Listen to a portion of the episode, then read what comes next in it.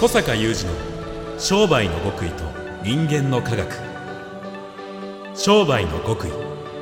それは人の営みの秘密。人間の科学。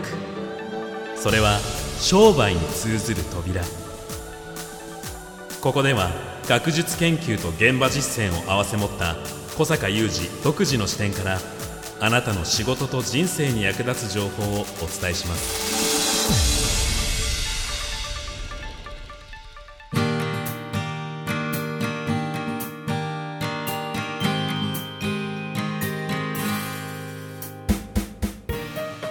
こんにちは小坂雄二ですこんにちは、宮田悟です。2022年10月20日の番組です。あの、前回小坂さんが、グランピング初体験のグランピング初体験はいあの、自然と触れることの大切さというお話野をされて生にね1いましたけれどセンチでも戻るというはいで僕もやっぱキャンプ好きなので、その時によくこう、星空をボケーっと見上げてたりもするんですけれども、そこで、ちょっと思い出しました。おそこで小坂さんと私の好きなあの作品、あ先日完結しましたね。漫画ですね。漫画です。はい。地。ち。カタカナで地。ああこ丸れね、はい。これお聞きのリスナーの皆さんもねこう読んだ方いらっしゃるんじゃないかな。あのーどんどんどんどん人気を高めていって、一気にヒット作品になりましてね。ね今年すごい話題にはい。なりましたよもねう最終巻8巻の広告なんて渋谷駅そうそうの渋谷のデジタルサイネージでねねわーっと出てた出てるほどの人気作品となりましたけれども、はいお読みになりましたか？いや何を隠そうね私第1巻をはい。宮田さんにプレゼントして 布教したんです。いただいてるんですけど、こう、み宮田さん、時々ね、一巻だけプレゼントしてくれるんですよ。あの、続きは、ご自由にみたいななんか。ちょっと、もし引っかからなかったら前巻はちょっとうざいかなと思いまして。いや、あのおかげでね、私も完結までたどり着きました。なので僕、ちょっとやっぱりあの作品は、小坂さんの活動というか、お考えとすごく近い部分ももういろいろあるんねじゃ、ないかなと思って胸に。刺さるはい作品ですよね。すいません、こちらから誘導するようなふりになってしまいまして、ぜ、ひ、地から学べるお話をら学べる。はい。お願いいたします。はい。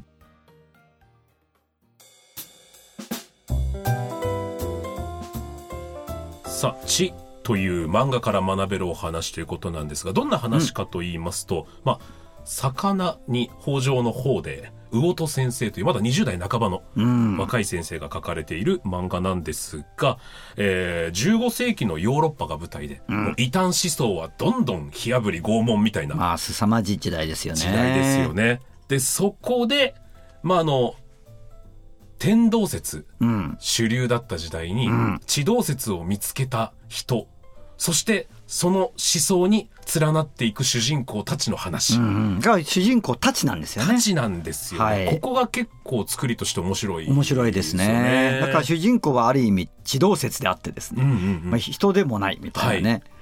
で地動説を最初じゃあこれ迫害されていく中どうやって生き延びて伝えていくんだろう地動説がね。そうっていう。中で、あの、やっぱこう、うまい具合にパスされていくんですよね、その思いが。そうそうそうそうそう、まあ地動説と思いがね。はい。うんなのでネタバレになるので、ちょっと詳細は触詳細はね、はい、ですけれども。やっぱりあの、思いと、まあ、ある意味では、正しい学問が、こう伝わっていく、それを命をかけて伝えていくって、結構胸が熱くなるなと。いや、本当にね、今日はぜひね、街から学べることという意味では、私の個人的な感想に近いものと、これぜひ、これ今、私が主催しているワクワク系マーケティング実践会の会員さんたちにも、結構機会あるごとに言っている、はいぜひこのリスナーの皆さんにもお伝えしたい力のすごい学びの一つがあるんですよ。これをね、一つ、だから二つ、ちょっと簡潔にお伝えしたいはい。と思ってますが、はい。まずね、その感想に近いところはい。から言いますと、やっぱり今、宮田さんがおっしゃったようなことが、この物語の核心ですから、うん。私もあの、ワクワク系と言われるですね、えーいわゆる説ですよね、うんうんうん。私が唱えてる説なわけですよ。商売ってのは、こうするとうまくいくよとかね、うんうんうん。こうするとみんながワクワクして、しかも商売としてちゃんと成り立つ、儲かる、そういう状況が作れるよっていうのは、まあ、説じゃないですか。うんうん。でもこの説って、特に私がこれを提唱し始めた約30年前、はい。まあ、例えばワクワク系の提唱しているものの大きな一つはお客様と絆を作りましょうと。そうすると商売良くなっていきますよっっていうことなんだけど、まあ、何言ってんのあんたっていう感じでしたからね、うん。30年前は。ですから、この天動説全盛の時代にはい地動説を唱えてる感がある。例えば僕が、まあ、ちょうど30年前というと本当に物心つくかつかないかぐらいのうん子供だった頃ですけれども、その頃の CM といえば、まあどこよりも安くうん、まあそんな感じですよね。みたいなものをどんな業態も打ち出してたうん。っていうようなイメージが。どんどん規模拡大してね。ええええそういう中で、絆作りとか、ええうん価値を生んで、価値を高めてとか、本当にね、まあ、通じなかったというか、それをして何になるのっていう反応が多かったというか、うん。やっぱ例えば、絆作り、まあ、最近でも私の本、顧客消滅時代のマーケティングっていう昨年出させていただいた本には、まあ、ファン作り、ファンダムっていう概念、そういうワーディングでこのことを語ってるわけなんですけども、まあ、このファン作りなんていうのは、本当に近年は提唱する人が増えてきてるので、なんかちょっとこう、地動説認められてきてる感があってですね。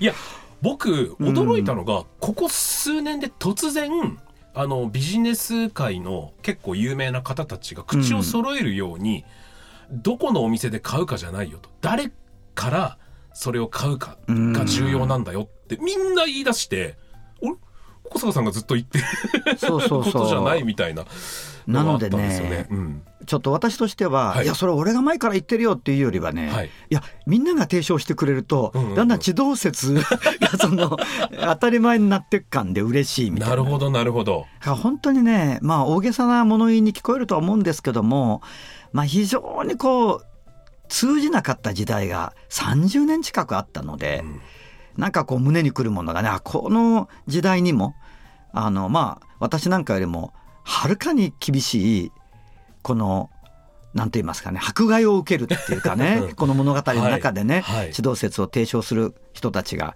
だまあそれとは比べ物になりませんけれども、ええ。やっぱりそういう意味で重なるところがあり、そしてもう一つ、これをリスナーの方にお伝えしたいのは、これ、本の趣旨、狙いと少し違うのかもしれないんですけども、私は改めて、この作品で提唱されていることの中で、文字というものの重要性あは非常に思いましたね。ー。はいはいはい。あ、文字とはこういうものなんだはいっていう、この文字っていうものは、これ日本では当たり前じゃないですか。ええ。我々結構、日本って世界的にも驚異的に識字率が高い。ね。うんこう皆さんが文字が読める。はいこれ、ほとんどないね。世界的にこういう国はね。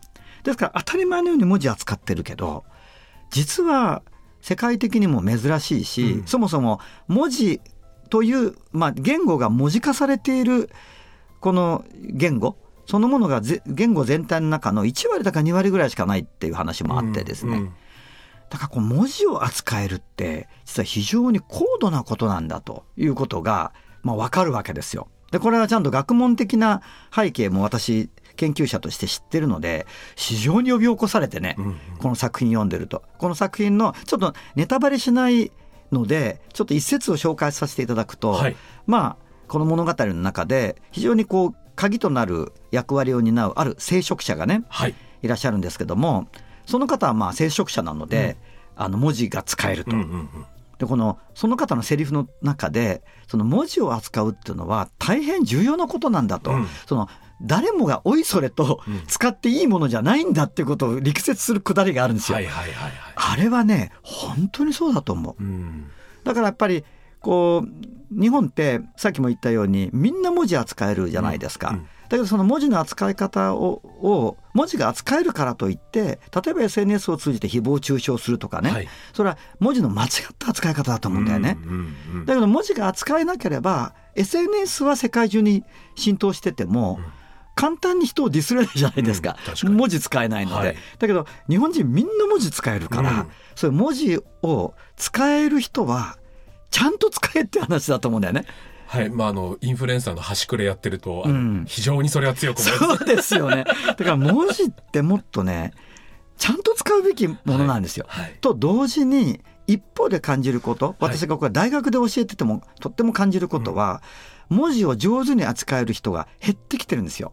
あ、そうですか。うんまあ、どういう意味かというと、うんそのこれはまあ、あの、社会学者とか人類学者の方々がよくおっしゃってることですけれども、あの、文字を扱える種族っていうのは、あの、物事を抽象化して考えたりできるんですね。はい。ものすごく論理的に考えたりできるとか、うんうんそういうその文字を使うからこその独特な思考が育まれてはい。いくんですよ。うん。ところが、またこれがまたですね、その SNS をが悪いと言ってるわけじゃないんだけども、例えばコミュニケーションが感情的な一言、いやとかね、うんあるいはスタンプで済んでしまうと。うん。それがこう、即、こう、即時的に応答されるはい。っていうのはコミュニケーションになっていっちゃうと、きちんと文字扱う機会減るよね。確かに。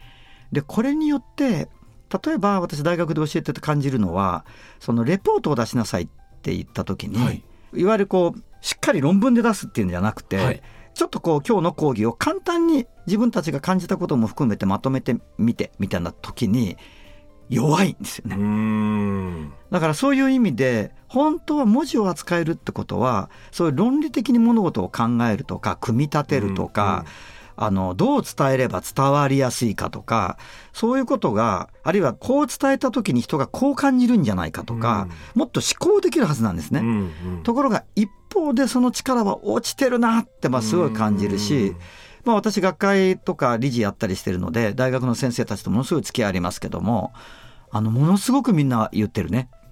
で私自身も大学でずっと教えてますからはい。この10年ぐらいの変化はものすごく大きいです。だからその文字をせっかく扱えてるのに文字をちゃんと扱ってないので文字を扱えるからこそ育つ思考の力はいはいはい言ってみれば脳のはい。力っていうものがうまく発動できてないね。っうん。ていう。しかしこのことによって失うものは大きい。せっかく我々文字を扱えるし種族でうそういう国でしかも非常に識字率が高い。当たり前のようにみんな文字が扱えるのに、うん。なんかもったいないことになっていってるねと。確かにそうですね。いうようなことを非常に改めてうん。この「知」という物語の中で、はい。その文字のこう扱われ方、えあー文字が扱えるからこそのこれかみたいなね、ねそういうのがこう節目節目にあるものですからいやーこれはね改めてこの時代に、まあ、考えなければいけない問題だね確かに。っていうふうに思い、はい。うん、そして我が会の会員さんたちになぜそれを最近繰り返し言うかというとやっぱりこのうちの会ではまあ言ってみればレポートを出すわけですよ。そういう制度があるわけですよ、はい。強制じゃないけどね。いや、小坂さんの会員さんのレポートすごくないですか？もうびっしりと。すごいんですよ。緻密にその状況とか説明しながらユーモア交えながらみたいな。そうそうそう。え毎月何百件もね なんでこんな文才ある人多いの。まあ、あれね最初はみんな慣れてないので、はい。うまくないしきついんですよ、あ、そうなんですね。うん、だけどあれやり慣れてくるとそのレポートを書く能力が高くなるんじゃなくてええ。それもは慣れてくるから多分楽になるし高くなるんだけどやっぱりねビジネスで結果を出す力がガーッと上がってくるんですよ。よ。だからまあ今日はこのぐらいの話にしときますが、ええこれ非常に重要なことで、はい。そしてあこれって以前からちょっとそういう言語系の研究もしてるのであの脳に関連してねなのでいやーこれは改めてちょっと知で気づかせてもらったなと、うんこれはちょっと私も立場上世の中のビジネスパーソンにこう警鐘を鳴らしていかないといけないな、はい。文字をもっと上手に使いなさいっていうね。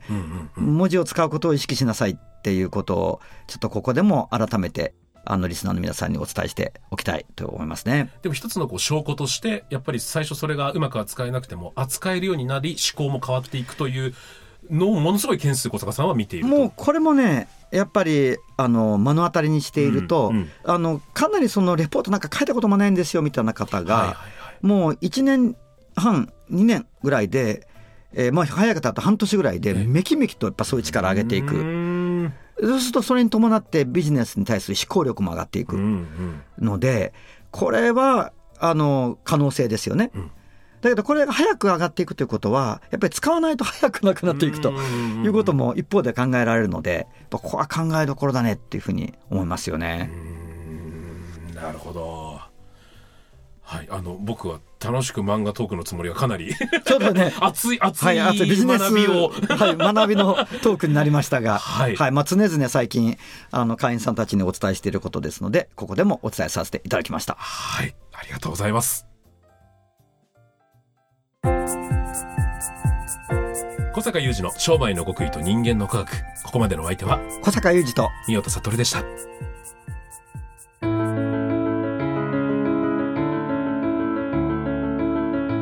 小坂雄二の商売の極意と人間の科学。Presented by オラクル